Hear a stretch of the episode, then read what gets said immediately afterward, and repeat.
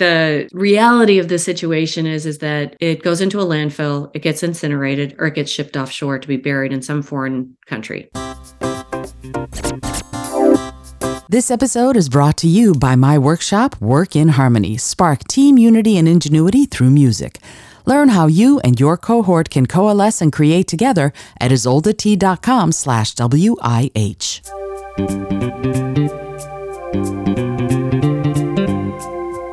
Hello, and welcome to the Creative Solutions Podcast. I'm your host, Izolda Trachtenberg. Whether you're writing the first sentence of a story or solving the climate crisis, you need to think in new ways. On the show, I interview peak performers who are coming up with those creative solutions. Through creativity, action, inspiration, and innovation, they're changing the world. I also bring you ideas and techniques that you can use to unlock your potential to do the same. And now, let's get to the show.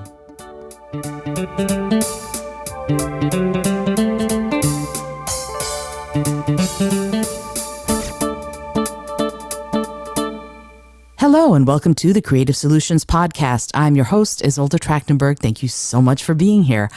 I am so excited to bring you this week's guest. Check this out. Cyndi Recker is a systems engineer, author, and eco warrior. So, you know, that's catnip for me. Cyndi advocates for wellness through a healthy diet, physical fitness, and a natural lifestyle.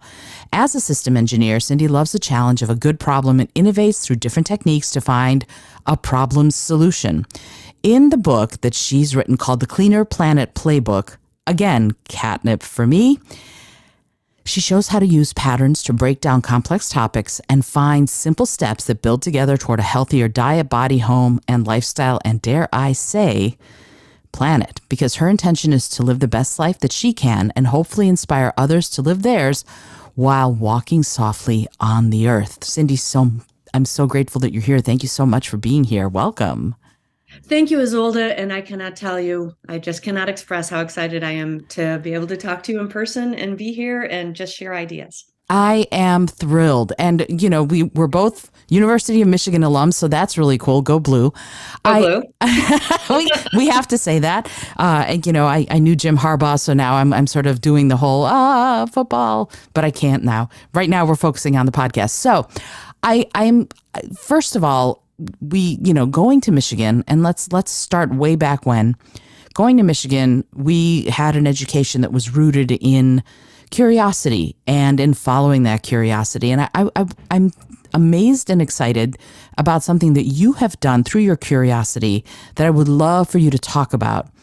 And that is, and this is a this is a big beginning and a strange one, but I love in reading your book, what I loved is how you took personal organism concepts and expanded them to the earth organism, to the fact that the things that you're doing to yourself and with yourself and for yourself right now, today, have results and consequences to the entire planet. And I would love to chat with you about that, about how you got your head around this concept and what made you go, yes, this, this is the thing that I think will change everything? Oh, it's such a long journey. Um, in my conservation environmentalism type of approach, the the way I describe it is, I really took the long way to get there. Mm. And um, much of my uh, the seeds of of what I believe and what I'm trying to do today are rooted in my university experience. Mm-hmm. So, all engineers at the time uh, when I was going there had to take an engineering humanities course, which I would say most engineering students uh, hated. Right? Mm-hmm. It mm. was it was not technical, um, probably a little harder uh, just for us to wrap our heads around it. But the most instrumental person in my thinking was a professor named Henryk Skolimowski. And Henryk introduced us to ideas about the earth and conservation, responsibility, and ethics, and the whole engineering field. And it was through that that I understood the purpose in the university having that as part of the curriculum.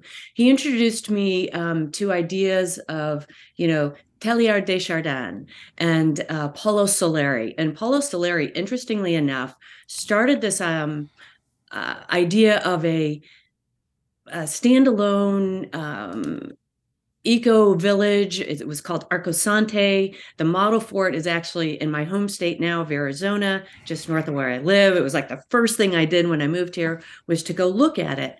But Henryk described himself as an eco philosopher. Mm. So he was a person that felt everything was connected. We are all kind of these energetic beings. Our bodies are are these amazing systems. We live within the ecosystem of our planet, which is also this amazing system. And and I know it's a little bit overloaded term now, but everything truly is connected. And so what you do on the smallest scale within your body can impact what's around you and so you know it was really through that that all of that thinking that i had um, that brought me to this place but i say i took the long way to get there because you know I, I think in life we get caught up with you know we go to university we need to get a job we decide to have a family we live in a different place and i think all of those ideas lie dormant in our head but we're too busy with the other aspects of life.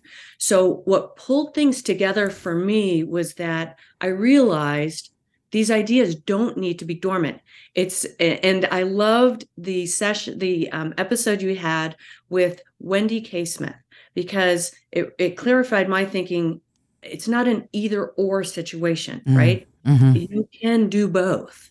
And so I thought, how is it that I can introduce the idea that we are this system, that everything we do has an impact, and make it digestible and make it easy to implement? And that's where I came up with this idea of using years of um, technical systems engineering work, looking at a problem holistically and saying, how can I apply that to just kind of taking small steps for mm-hmm. incremental improvement that anyone can do and feel successful and do something with meaning versus I see a lot where I, I read a Forbes article that said, you know, it's almost 80% of people interviewed want to do something. But the percentage of people who actually do is less than 10%.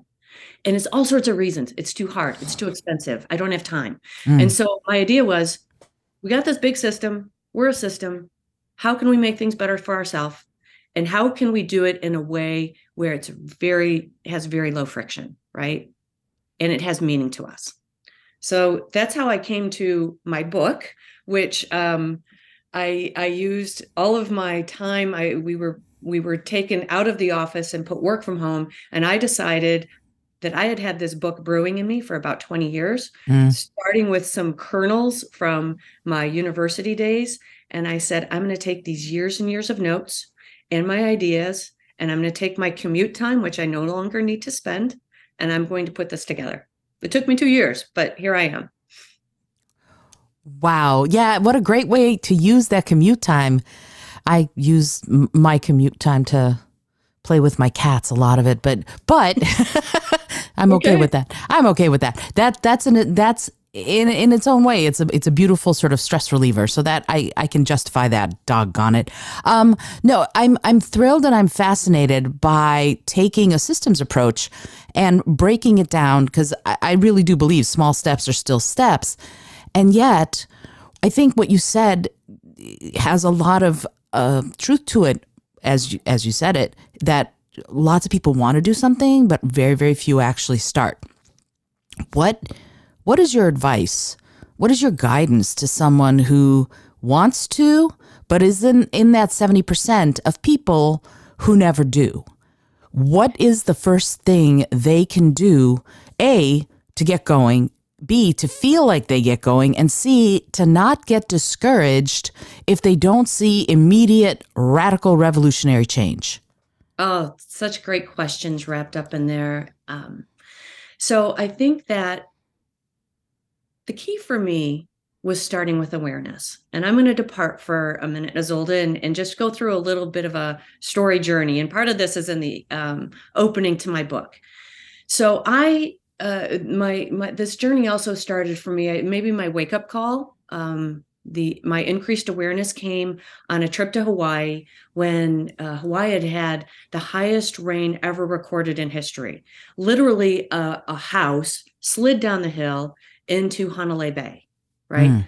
Horrible Wow. mudslides, right? And and I had uh, my daughter and I were out for a walk, and I see this big black orb sitting on a coral shelf, and we walk up to it because we're kind of curious, and we take a look at it, and it's it's a big buoy. I mean, it, this is not just a if you think exercise ball type buoy, right? This is this thing is like three to four feet in diameter. Wow. And so I think, wow, that, it's kind of cool, but it's a shame that there's just all this junk washed up on the beach.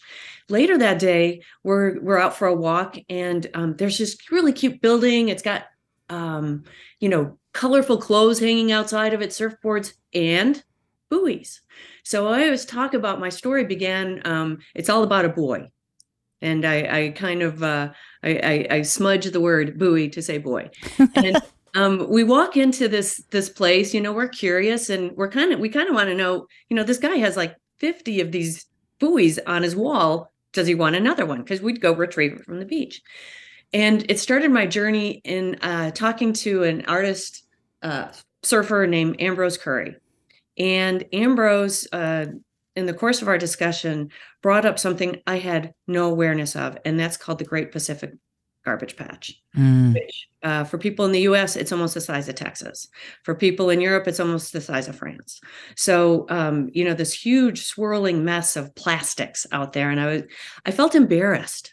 Right? I was just, how can I, you know, be like this technologist? kind of aware, love the outdoors, and not know about this mess floating out in the ocean, um, which is really just a lot of it plastic junk.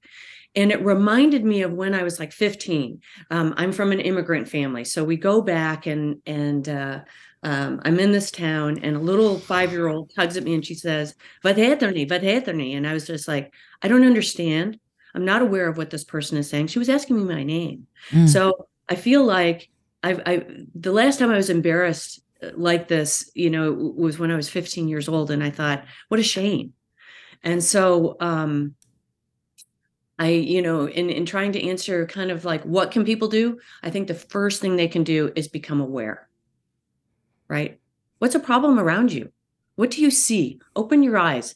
There's a there's a little walking meditation that I do, and it's just if you can go outside um, for two minutes and uh, you know roughly let's just take a quarter mile walk um, over that two minutes uh, out and back maybe it's just down the block what do you see right do you see trash? Can you see the sky? Um, or you see someone wasting water? And just kind of just get a sense for what's going on around you. And what i always say and i say this um, in my book and that is you have to pick something with meaning. So I'm not going to give you a tactical answer, right? I'm going to give you the answer of in your day, what has meaning to you and what do you want to change? And what can you be a little bit more aware of? Is it wasting the extra trip to the grocery store? Is it looking at a food in your pantry and saying, I don't understand over 50% of the ingredients that are in this? Or why do I have a rash on my arm after I just ate these crackers? Uh, to anything like, hmm, my water tastes a little bit funny, or why does my family leave all the lights on in the house, right? It's all these little things, right? You can just snap through um, what do I see and what do I want to change? So I will give you my first action was, and and now I I, I have learned over time that um, there are different solutions to plastic, but my first thing was plastic was on my radar after understanding about the Great Pacific Garbage Patch. I had a school age child. And so when they asked, when the school asked me to bring two dozen of plastic water bottles, I just said no. I will bring I will bring compostable or disposable paper cups and I will bring a big tank of water or assign me something else to use that either doesn't have a chemical in it or is not packaged in plastic or it, you know is is not bottled um, and that sort of thing. And, and again you know i'm just going to go back to you need to find and connect to what's important to you. And again i'll go back to my my mantra right now is everything we do has an impact. Whether you're doing something out of convenience whether you're doing something by over consuming let's say you're buying a lot of food and not using it or some other sort of carelessness, like maybe not disposing of something properly, or maybe there's a better way to um, eliminate an electronic. This is another hot topic for me. It's e-waste, right? Maybe there's a better way than just tossing something that's not working in the trash and putting it in a waste stream that can actually do something with it. Wow. You, you're going to notice that I pause periodically, Cyndi, because I'm sort of taking in what you've said and synthesizing it. There's so much, and it's so important. Building awareness. I've been I've been on that particular soapbox for many many a year. That building awareness is key. It's the it's the thing that that lets you do everything else. And I agree with you wholeheartedly. And and yet and i want to talk about so much of what you just said but this one here here a little bit of my personal story. When i went vegetarian and then vegan and vegan to me is you know full on right? So i mm-hmm. don't use animal products uh, of any sort and uh, don't eat et cetera et cetera but here's the thing. The problem for me with that and solving that problem means getting active and i know that but it feels overwhelming. Like when you build that awareness of what you care about, whether it's it's I, I've decided that I care about clean water, or in my case, I've decided that I care about the welfare of of animals. Uh, but there's so much that we need to do. What is your thought? You say I know you you're an advocate for small steps, which I love, but what is your thought about not giving in to the overwhelm so that you aren't paralyzed? Great. Again, again, another great question. And that's one of the reasons why I broke my my clean patterns into four areas of your life, right? I think you need to put the blinders on and focus on the one to three things again that have meaning to you that you're aware of and i break them down into the food that you eat and that sounds like with um, your journey from going from uh, probably the standard diet to ve- being a vegetarian to being a vegan, mm-hmm. right? Food is very important to you. Um, there are things that you put on your body, and uh, that could be anything from, you know, oh, I'm having a family. I want to make sure I'm using clean products for my child, which interestingly enough, I have found more than not, most parents will pick the absolute best product to put on their child and completely ignore themselves. Hmm. Um, then I talk about your home and um, you know what is it that's impacting you in your home and or your lifestyle. And i really suggest if if you're feeling the overwhelm and i feel it too like i am a little bit of a squirrel and so i see the next idea and i feel like oh i got to do that. I got to talk about that. I have to research that. And for myself you know i just have to say my goal for this quarter is I'm going to focus on, and that's the, my so my my Q1 of uh, 2023 is really just to focus on my body, what I'm putting on it, mm-hmm. what I'm putting in it, and what I, what I'm exposing myself to. And so um, that's one simple way, right? Just just pick one of those categories, and then the clean patterns within the book basically break it down for you. So um, I don't, I, I, normally do not like prescriptive solutions. And some of the feedback I've gotten from uh, some of my readers is that, well, this is this is too prescriptive. I said, okay that you know i will take that criticism but on the flip side i said some people don't know where to start or mm-hmm. have never done that before. So it gives them a quick right? This is a quick hit right? One quick hit might be going through your bathroom and figuring out how many of your skincare products have formaldehyde and just saying and i'm not saying throw it all away right? I'm an engineer. I'm a very practical person. If you want to use it up use it up. Um, and then but make your next choice a clean one. And mm-hmm. the other thing i will say is um, there's some simple I, I, give lists in the book. And i said it, and the list can be overwhelming. I said just look at the top three. Just go to your store and don't depend on your advertisers um, who can do a bit of greenwashing um, or your product manufacturers uh, or the store itself just because it's in a grocery store or even a natural grocery store means that it's healthy right? Um, but just pick pick one place and start with it. And i think it's like anything else in life you know especially with social media. I mean social media feeds and and um and news uh, and just kind of if you work outside the home or, or if you read a lot, it's throwing uh, throwing so many ideas in your brain at one time that I think that creating one narrow focus for what you want to do and sticking there, and if it means cutting back on your social media time or maybe just looking at feeds that have to do with you know food or your body or your home i mean there are now it is exploding how many different areas you can subscribe to to get helpful um, tips and hints including those to focus your mind right? And and to create some of those blinders and some space so you have time for awareness and time to think. I think that uh, for me that has been my biggest challenge over the last couple years right?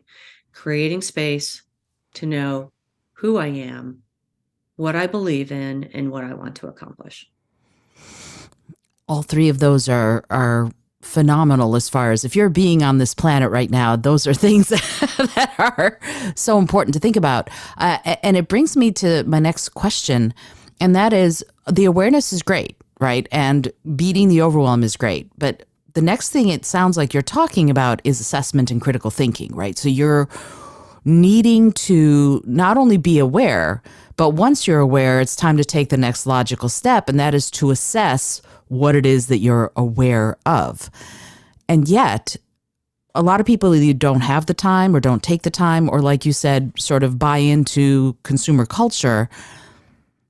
What is your, how do you approach this? Let me ask it that way. How do you approach consumers and let's just look at that word for a second right we can look at consumers as as people who consume and that means we're just taking resources but how do you look at consumers and convenience as a way of uh, building that bridge to assessment and critical thinking okay so you know do you talk about your catnip Yes. My catnip is is assessment and critical thinking, right? Woohoo! Those awesome. are the tools in a in a system engineer's toolbox.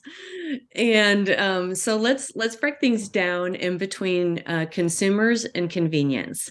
I, um, you know, as a personal impact, uh, or, or, let's just, uh, I'm going to rewind just a little bit and talk about my approach. Mm-hmm. In researching for this book, I would say 90% of the information uh, launched at people is negative. Mm. If you don't do this, we're we're not you know this is going to be a terrible planet for your children if you don't do this do you know what you're doing right and it's just this soapbox um, beating the drum of uh, you're bad right mm-hmm. so my whole approach is how can you bring joy into this process right? That's really my key. How can you make this something someone really wants to do versus something someone has to do? The consumer or the the um, I would say the convenience market is a little bit hard to touch. And it's because we living in the United States have grown up on convenience. Mm-hmm. I think it all started in the 1950s with TV dinners, right? Let's get convenient, which which just pumped our food supply with all sorts of chemicals and uh, things like that. And so that is one where I've I've had a little hard harder time trying to find the joy of someone not being able to do something convenient. Right. So again, going back to you know some ideas that other people like Seth Godin have, um, they are looking at a way of making the convenience inconvenient. And I kind of like his, you know, at first I I, I kind of had a knee jerk reaction to his idea, but his concept is, and again, he's very much about carbon and carbon offsets right now.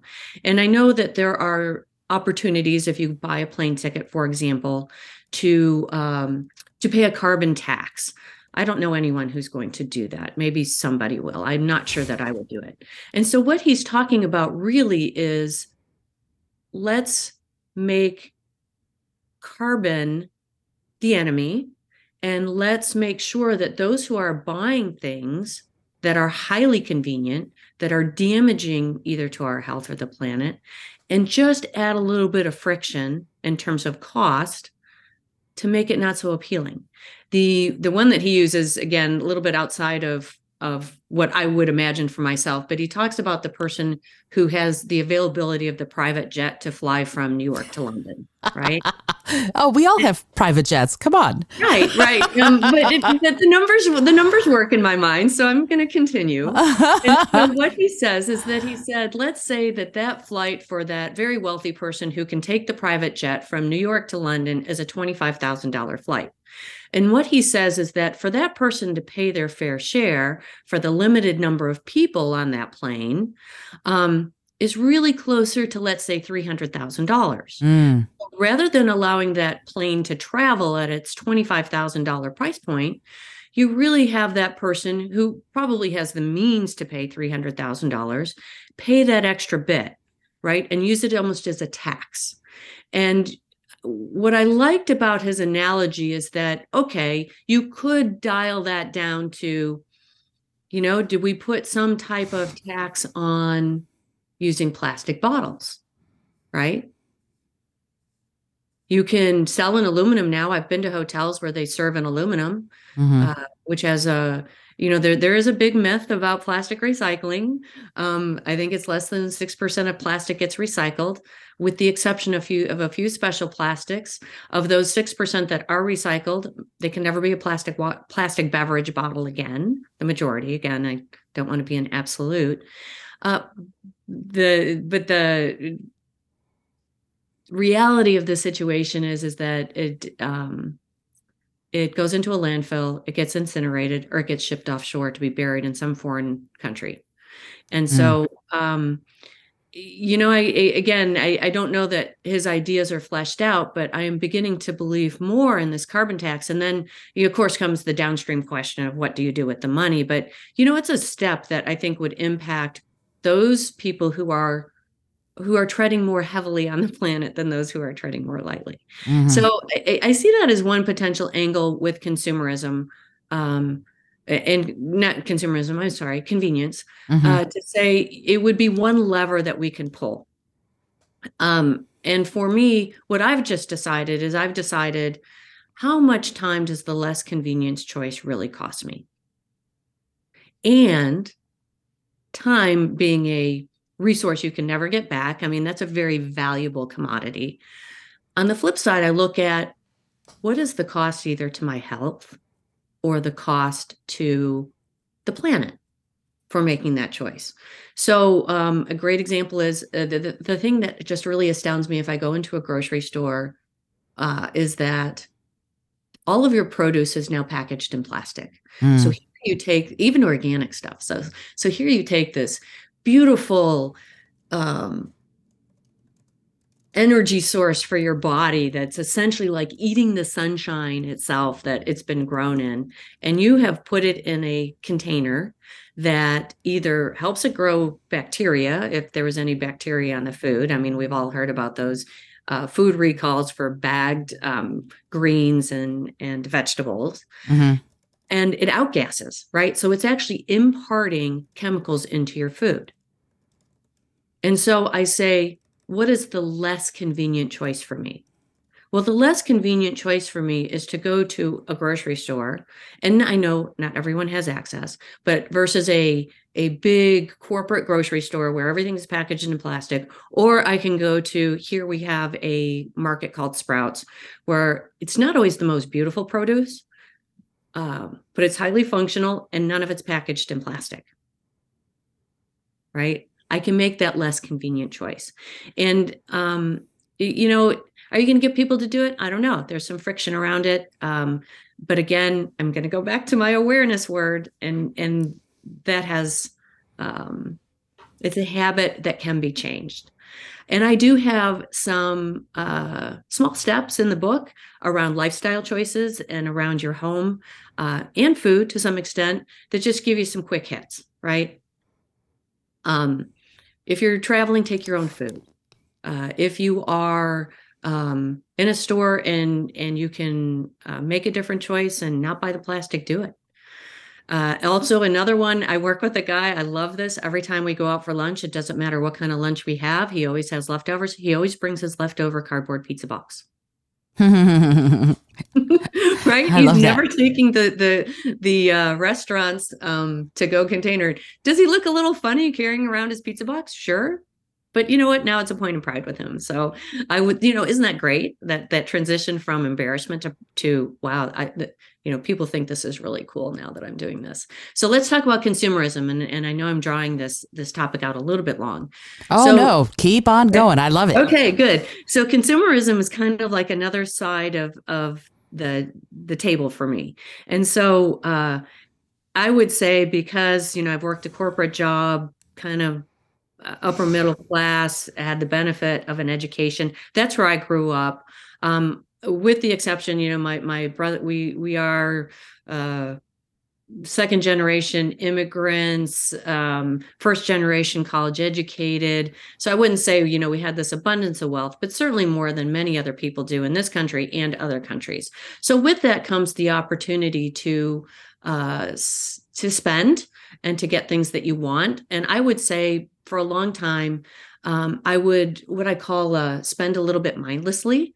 Mm. I would be, you know, in Target with my daughter when she was small, and there's a dollar bin when you walk in, and there's some trinket that we don't need, but sometimes you use it as a pacifier. You know, not a good action to take, not a good lesson to teach your child probably either. So I think you learn things over time, but but jumping into the consumerism market, I mean, I, I had the ability to be a consumer, but now I would say I consume more carefully. And I'm thinking, consuming more carefully, this could be a whole blog post. I need to think about this. Uh, and so, what I do now is um, number one, I, I I make an assessment. Do I really need this? And my dad had a saying, and he always said, "Never be in a hurry to spend your money." That's great. Oh, it is, you know, and it has been uh it for big things I would always think about it, but now I do it for the little things. Uh, you know, I was just on um, you know, I was at an airport yesterday, thirsty. I have my my uh metal water bottle with me always, but I had wanted I wanted like a seltzer water, and I'm thinking I could go spend the money at the store and buy it, but I'm going to be on boarding on a plane in 45 minutes, and that's included as the price of my ticket. So no, I'm going to wait, right? So there's always the the waiting aspects, and so um, when you look at any purchase, look at well how it was made, right? Was it fair in how it was made, um, including the labor and the materials? How long will it last? How long will I use it? When I'm no longer using it, what will I do with it? And so I would say uh, in the last probably three or four years, the majority of my wardrobe has come from Poshmark. And I'm a huge advocate of taking what you don't need and giving it to someone else who will, number one, probably be thrilled to have it.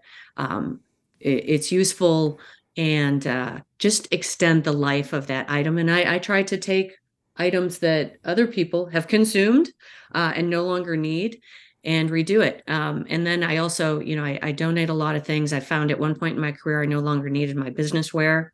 And you know, there's a lot of people out there that can that can use it. So again, it's you know, I hate to to to, to just kind of going back to the awareness word, but it is it, it really comes down to the choices that you make and understanding that the impact you have and it can be in anything right it can be in something as small as the smallest purchase or or uh, buying a new house or renovating your house like so for example i've been in my house 25 years i can't i, I would love to say that i have this awesome eco-friendly uh, house that um, uh, makes me proud of of my beliefs as they evolve. I mean, I've got some good things in here. You know, I've got like windows that um, that uh, are very good in terms of rejecting the heat that's in Arizona. We actually put a, a paint on the exterior of our house, and Izolda, you'll like this because uh, it was a NASA suggestion, and, and it actually right it, it helps dissipate the heat off um, a stucco home, which is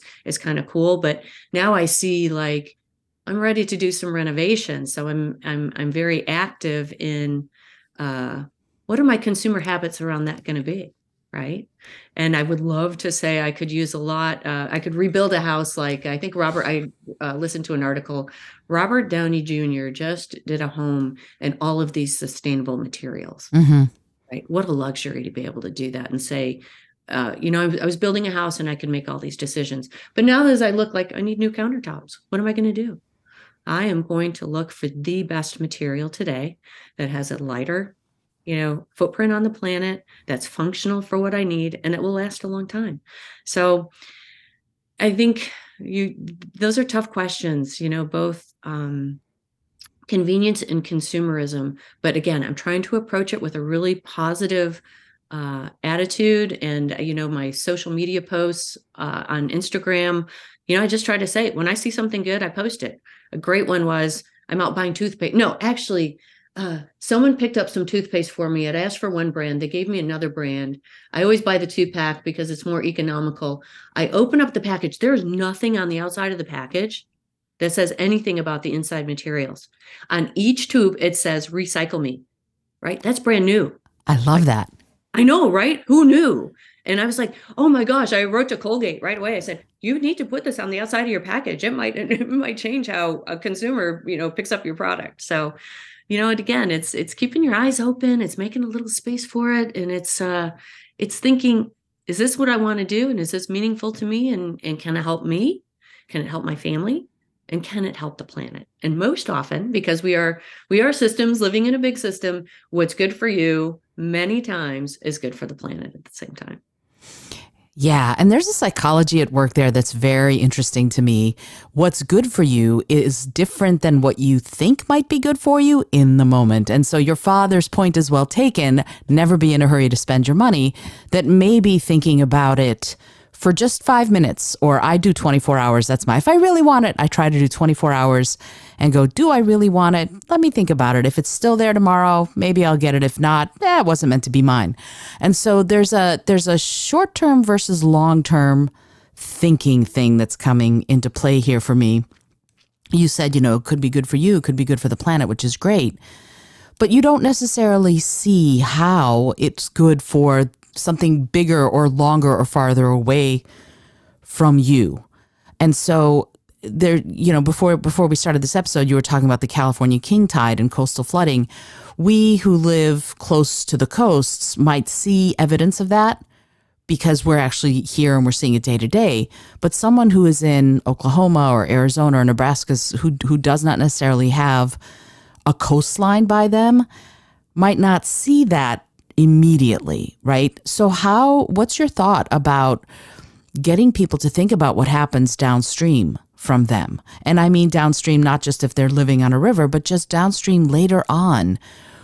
What is the key to doing that? Is it just building awareness or do you have some thoughts on something concrete and practical that people can do to start expanding that awareness to not just today or tomorrow, but the next 5 years, the next 10, 50, whatever?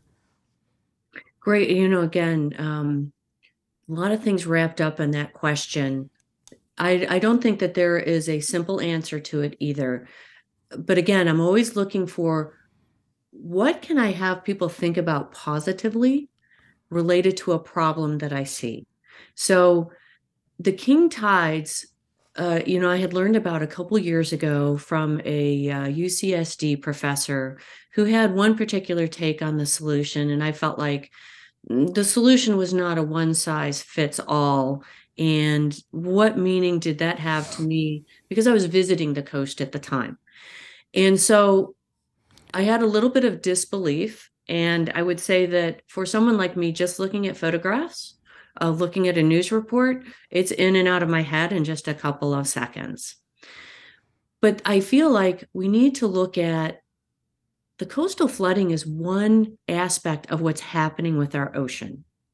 And if you cannot think about, oh, I'm I am not worried about someone's home in California that gets flooded or some railway that gets washed out because it's too close to the ocean or some bridge, what you can think about is the system of the ocean. And it is one very big, complex system. And maybe it's not just thinking about the coastal flooding, but if you're a, a, a landlubber like me, one thing you can think about is the statistic that almost, I, I, I believe the number is close to 70% of the air that we breathe in terms of oxygen is generated by the ocean. Mm. Right? And so if you think about air is one of the key elements uh, that we need to survive, right? Air, water, eventually food. And if you can somehow in your mind draw the line to, well, what is happening out there? Let's start generating. Is there something I can be curious about? Is there something that I can do? What aspect of this is important to me? Right? Because the king tides, yes, they are destroying property, but it's really a function of something larger. And that is, is the climate really causing these things? Or was this a one off uh, situation where you had uh, the timing of the plan for the, the where the tide normally would be with the pull of the full moon, you know, that sort of thing, or is really something happening in it? And it, it dials into someone's curiosity and what aspect of it might be important for them. So I've talked about air you breathe, right? Seems a little bit nebulous. Um, but again, it has an impact. If you can't think about air, think about the food that you eat, right? Start thinking about the ocean as one big thing, and there's a lots of lot of things happening to it at one time. Climate is really impacting it. Downstream, what is that going to mean for me? So that's the downstream impact, and it's like you said, what can that person do to look upstream? Look at what has meaning, right? Meaning might be food meaning might be um, I want to go visit that. Will it prevent me from doing having some future plan so that hits your lifestyle? Is there something I depend on for the ocean from my home or from my body? Uh, maybe you use some type of product that's um, generated from algae or because it you know the algae or or some other uh, component in the ocean is uh, key to something that you ingest or or something that you put on. And and there's just i mean it just could branch like a tree it can just uh, the branches can go out in hundreds of directions. And uh, that's most people are, are going to say i don't care. Uh, but sparking that curiosity what's your spark right? And, and i talk about that a little bit in the book too. You need to find your spark and what has meaning and find some way that it's impacting you and if that speaks to you, then learn about it and find out what you can do about it. Mic drop. I, had to say that. That was great. Absolutely. And it's funny because what what speaks to you is something that you can come up with yourself, but then it's also something that you can that can that sort of can act on you right? For example if you you mentioned this in the book you go to the ocean and you see that you can't go in today after a big rainstorm because there's an algal bloom right? So if there's an algal bloom you you can't go in and you spent all the time driving out to the ocean and now you're not going in the ocean today because it's harmful to you because and if we start asking those why why why questions back to the start you might see that. You might see that oh wow, okay, this is a problem that is something in a way that I had something to do with. And then we have that personal accountability. But at the same time, you were talking about problem solving on a, in a way that is accessible. And I would love to ask you to talk about the Apollo 13. You mentioned this in your book also. The Apollo 13 this your book is so great. I'm like, there's so many things to talk about, but the Apollo 13 example that you said, you know, all of a sudden they were faced with catastrophic problems and so many of them, and they had to figure out which problems to focus on first. Can you talk about that analysis and how someone can do that?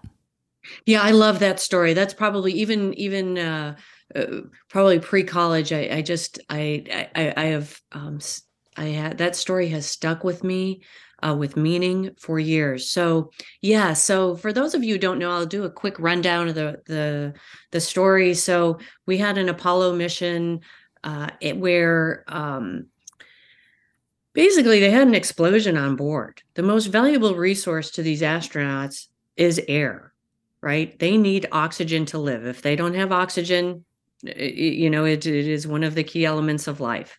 And so they had multiple systems fail on the aircraft at one time.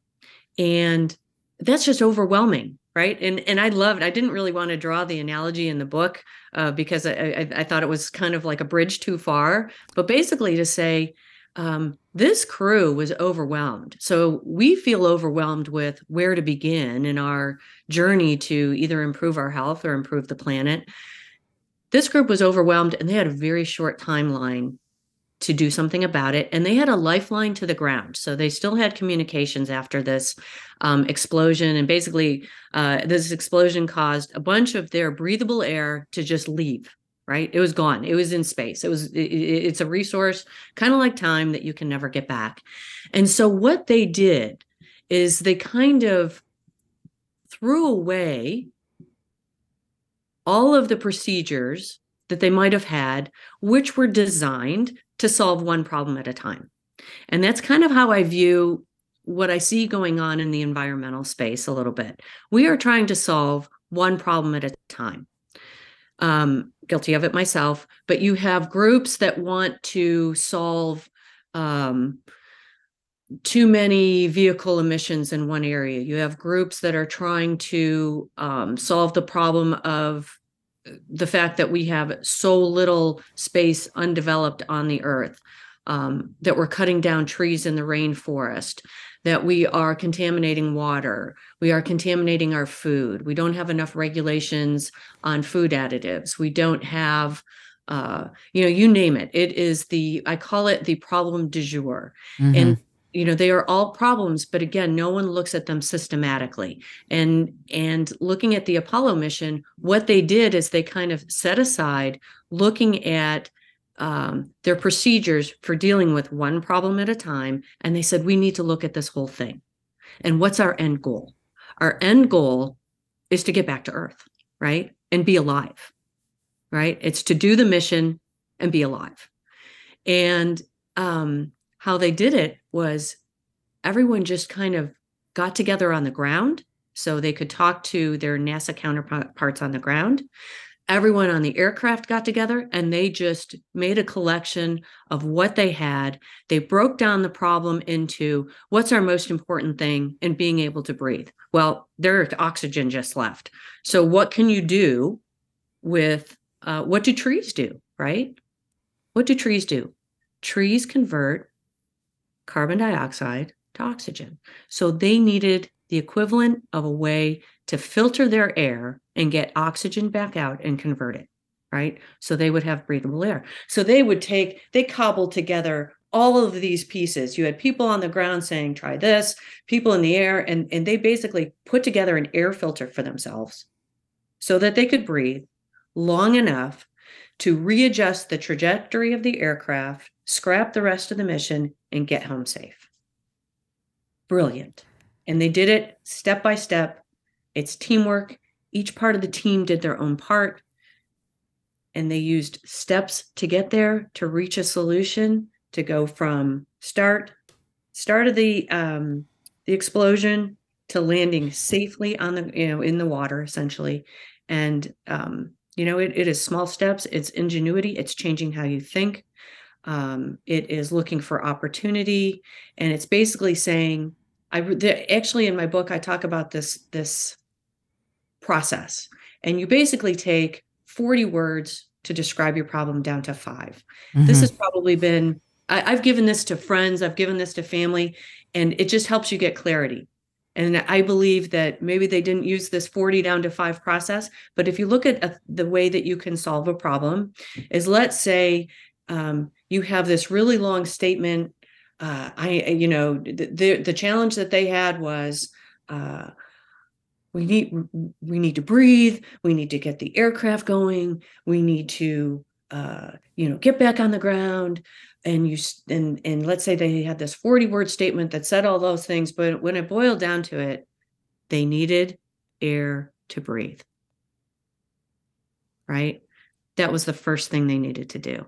And then if they could solve that problem, then they could do the other things they needed to accomplish the rest of the mission and solve the rest of the problem. So it's often breaking it down, getting it down to something that is so clear, right? So simple. And you say, I need to do all of these things. This is the one I do first.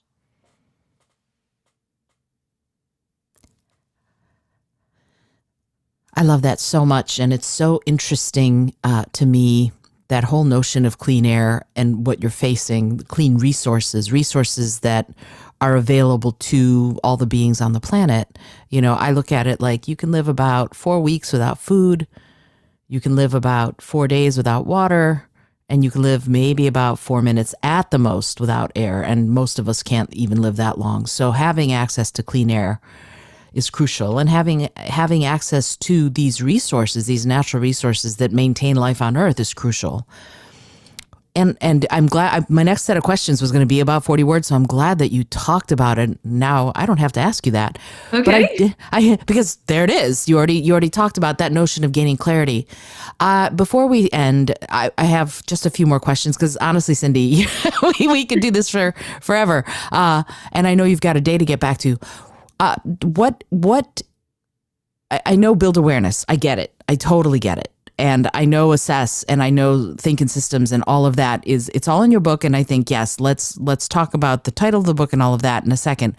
But can you give me three things someone goes you know what i love this episode i love cyndi recker i want to know more but i want i want to start right now what are three things actionable things someone can do today Okay. To make an impact. You've got it. So I would say start, you know, starting where you are today, one small step to change clean air. Let's use that as the first example. There is something called the Ecosia browser, and it's spelled E C O S I A. And it is, you can just switch your browser that you use on your phone or on your tablet or on your laptop or home machine. And when you switch to that browser, this organization that that runs this browser basically plants trees. And again, those trees scrub our air. They give us more oxygen, give us more clean air to breathe. What's even better about it, it is backed up by a, a larger browser platform. I won't throw the name out. Um, uh, and I, I think that's I, I did it. I, I learned it about it yesterday. I did it this morning. You know, so boom, you've just done one thing. Um, number two, so what I would say is look at your day and rather than making one convenience choice, make a hard choice, right? And Ooh. the choice I'm going to put out there is one convenience choice I would make today is uh, because of my time is I might just order in food because I'm short on time for my lunch. No, my choice is I'm going to go look and use the food that I've purchased, use the food that I have, and I know that I can put to, cobble together something that will uh, nourish me for the day, doesn't cost me any additional money.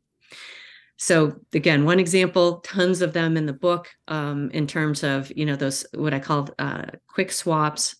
And then my third suggestion is find your community, right? How many times have you heard about it? Oh, you're going into weight loss. Find a partner, right? Connect with people who are like minded in your same ideas. This could be through a mom's club. It could be through, you know, a, a, a church organization, a social organization. Um, it could be through your job. Uh, a lot of people who I work with had no idea I was writing this book. Some will even say, Wow, I had no idea that um, this was of interest to you. But there are groups out there and they are everywhere. So within my company, we have a whole green Slack channel.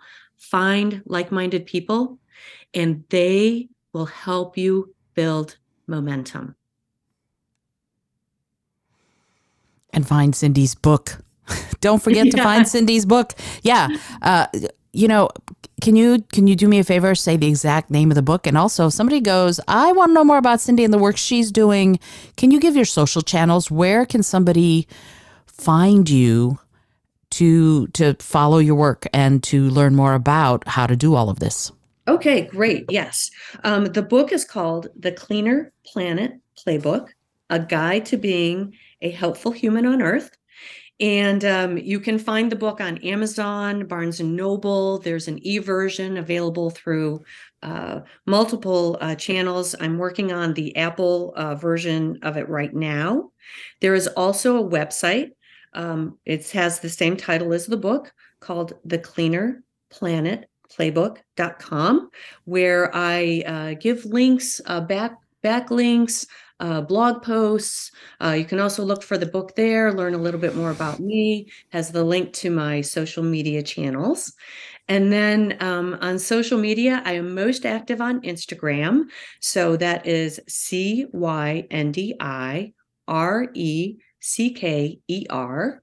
Uh, that same handle, uh, you can reach me on Twitter and on LinkedIn uh, feel free to message me on any of those platforms. I am probably uh, I do check my Instagram every day, but you know my I do have a day job, uh, and so um, right. So I uh, sometimes I might be a little uh, longer in getting back to you, but um, that's uh, I, I, say that I am a by day I'm a systems engineer connecting you at thirty thousand feet, and by night I am my eco warrior. So does that answer your question, Izolda? Is that enough information? It it absolutely is, and I will put all of that information in the show notes with clickable links. It's just I know people learn differently, and some people like to hear things, some people like to see them. All of that will be in the show notes so that you can just go ahead and click the link and find Cyndi and learn more about the Cleaner Planet playbook as you should. Because honestly, I'm going to just, I, I, need to review the, now that I've read it, I need to re- review the book on Amazon and all that. Because one of the things that I find, first of all, you are my people, Cyndi. You, you yeah, think yeah, you, are mine too. but I knew this, you, you know, we connected actually before I even started writing the book. Wow. That's amazing. Right. And, yeah, I mean it's well let me let me just say this so that if you're listening to this you will know you know I don't ever support anything I don't wholeheartedly believe in and this book is so fascinating and also doggone it there are practical actions you can take.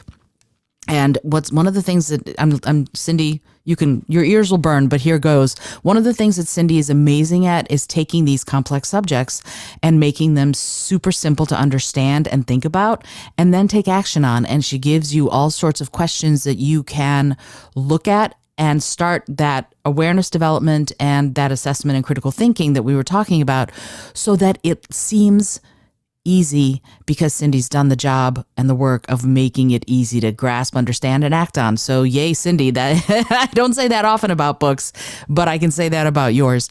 Uh, and I, again, am so grateful that you took the time to talk about this, and it's a subject obviously close to my heart.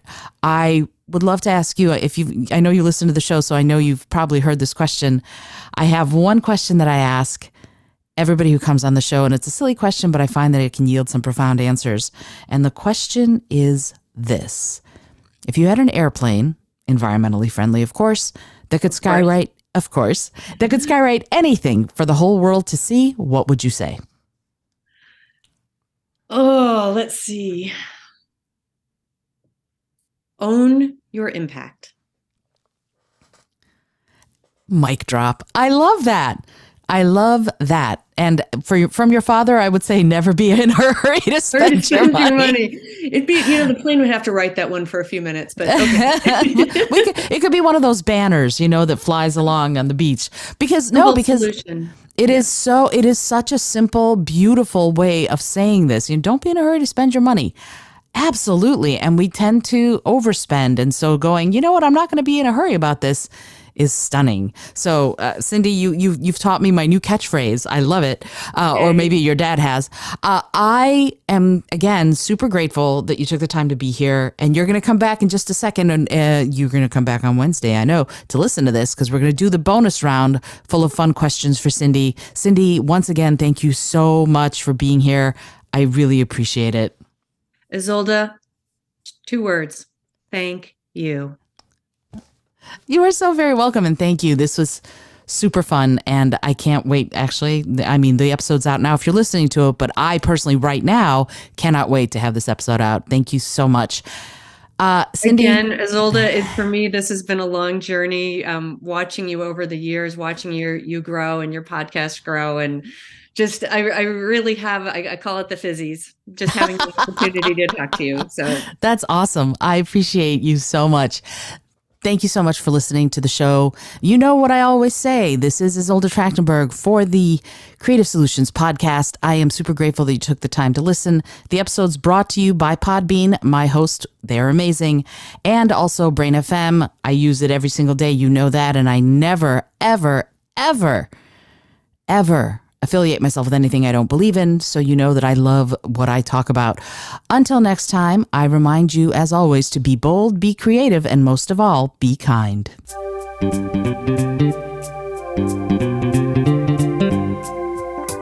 Thank you so much for joining me today. I really appreciate you being here. Please subscribe to the podcast if you're new, and it would mean the world to me if you told a friend about it. Today's episode was produced by Izolda Trachtenberg and is copyright 2023. As always, please remember this is for educational and entertainment purposes only. Past performance does not guarantee future results, although we can always hope. Until next time, keep living what you believe in.